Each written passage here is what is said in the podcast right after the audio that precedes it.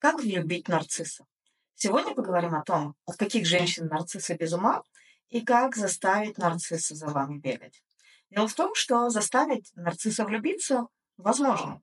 И даже не так уж трудно. Но важно понять, что такое вообще любовь нарцисса. Потому что нарциссы не испытывают настоящей любви, настоящей эмоциональной вовлеченности. У них нет эмоциональной глубины. И эмоции нарцисса всегда поверхностны. Поэтому сейчас, когда я буду говорить «влюбить нарцисса», «любовь нарцисса», вы имейте в виду, что я говорю не о настоящей любви, а о той версии любви, о том максимуме, на который нарцисс способен. Итак, если вы будете использовать техники, о которых я вам расскажу, то нарцисс действительно влюбится в вас. Он действительно будет от вас без ума все, что я перечислил, будет работать только на этапе сближения. То есть если вы уже все этапы прошли, вышли на обесценивание, там уже бесполезно что-то пытаться спасать. Я говорю именно о том, как вызвать первичную влюбленность. Итак, поехали. Первая техника – это отзеркаливание.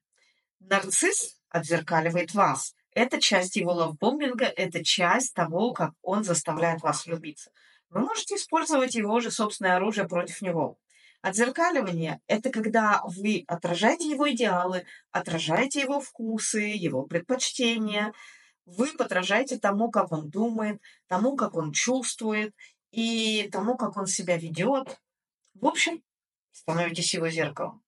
То есть вы по факту знакомите нарцисса не с реальной версией себя, а только с той частичкой себя, которая ему созвучна. То есть э, та часть, которая разделяет что-то в этом мире с ним. И вы держите его на большой дистанции, потому что невозможно на короткой дистанции не показывать больше. То есть вы заставляете нарцисса видеть в вас продолжение себя. Вот он смотрит на вас, как в зеркало, вот как в том мище про нарцисса. Он посмотрел на себя в воду и влюбился в самого себя, и не мог оторваться от этого отражения, и умер. Вот примерно то же самое произойдет с нарциссом, если вы станете отзеркаливать, если вы станете эм, его отражением и покажете ему что-то такое, вот, что он сам через себя не может пережить, и он начнет это переживать через вас. Вторая техника – это дать возможность для идеализации. Вы знаете, что нарцисс всегда сначала идеализирует, потом обесценивает, и любовь нарцисса вообще в принципе основана на том, а, как он себя рядом с вами чувствует. То есть это не любовь к вам, это любовь к себе, к тому, что он чувствует. И когда он чувствует, что ваше присутствие рядом с ним делает вклад в его имидж, в его репутацию, в то, как он выглядит для других людей, кем он себя ощущает за ваш счет. Вот это он считает любовью.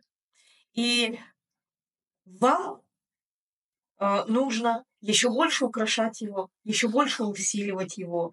То есть, э, чтобы было что идеализировать. И на самом деле вы не обязательно должны превосходить нарцисса в чем-то для того, чтобы он смог вас идеализировать. Вам не обязательно иметь больше масштаб, вам не обязательно иметь лучшую работу, больше денег или что-то еще. Вы можете иметь какие-то навыки, которых у него нет и которые ему слишком нужны. Например, если нарцисс сильно неорганизованный, а вы человек упорядоченный, и вы это привнесете в его жизнь, или, например, если он сильно эмоциональный, а вы умеете эти эмоции вот ему разматывать его клубок в голове и раскладывать все по полочкам, и вы это привносите в его жизнь. То есть вам не обязательно превосходить его в каких-то внешних достижениях. Это могут быть навыки, просто которые идут ему на пользу. И когда ваши качества служат ему, дают ему какое-то преимущество, то вот это дает ему почву для идеализации вас. И за идеализацией неизбежно следует обесценивание, и это нас подводит к следующему пункту. Следующее – не давайте возможности для обесценивания. Любовь нарцисса не имеет общего, э, ничего общего с тем, э, что он чувствует по отношению к вам как к личности. И вообще он, собственно говоря, вас как личность и не способен воспринять. Она основана на том, что он может получить, что он может использовать для своих нужд. И на стадии идеализации нарцисс влюбляется, потому что он получает только плюсы, он получает только приобретение. Вот это то, что он видит, свои приобретения. Но когда вы с ним сближаетесь, он начинает видеть, что помимо приобретений, он что-то и теряет в совместности с вами. И первая, первая категория потерь, которую он видит, это что у вас помимо тех качеств, которые он может для себя использовать, есть еще и недостатки. У вас есть человеческие слабости. Вы, как любой человек, можете ошибаться. И он воспринимает это как свою потерю. Вторая потеря, которую он видит в вас, это необходимость давать вам не только то, что он хочет дать и готов дать, но также и то, что он давать не хочет. То есть вот когда нарцисс делает свой лавбомбинг, вот такой, я тебе дам вот это, вот это, вот это, вот, и это его решение. Но по факту это решение не основано на ваших потребностях. Оно основано на его воображении о том, что заставит вас влюбиться. А когда отношения приходят к реальной точке, где э, от него требуется быть настоящим нормальным человеком. Умение выслушать, умение поддержать, умение быть рядом с вами, когда вы в нем нуждаетесь, то это потеря, потому что это уже не его решение, что он готов дать, да, какой подвиг он готов совершить, а это уже идет от вас, извне, и он этого давать не готов, он этого давать не хочет, и он воспринимает это как свою потерю. И поэтому а, единственный способ быть с нарциссом – это вообще ни в чем от него не нуждаться. Есть, есть. Нет, мне не надо. От тебя не надо. Ну, не хочешь давать, не надо. А, я получу это в другом месте. То есть а, именно когда вы ни в чем не нуждаетесь, вы не даете возможности для идеализации. И, как видите, это не отношения. Это не реальные отношения. Ну, а чтобы ни в чем от него не нуждаться, вам нужно соблюдать четвертый пункт – это недоступность. Когда вы приближаетесь к нарциссу, то ему становится скучно, ему становится неинтересно. Но если вы начинаете после приближения отдаляться, то он будет продолжать вас преследовать. Нарцисс делает все возможное, чтобы привязать вас к себе. Ему нужно чувствовать вашу привязанность, ему нужно чувствовать вашу преданность. И он будет вынужден, когда вы отдаляетесь, при, привязываться к вам, чтобы притянуть вас обратно. И когда это будет происходить, он будет просто зациклен на вас. Как так? Только что было в руках и уже из рук уходит. У него будет появляться просто одержимость. Он будет вас преследовать.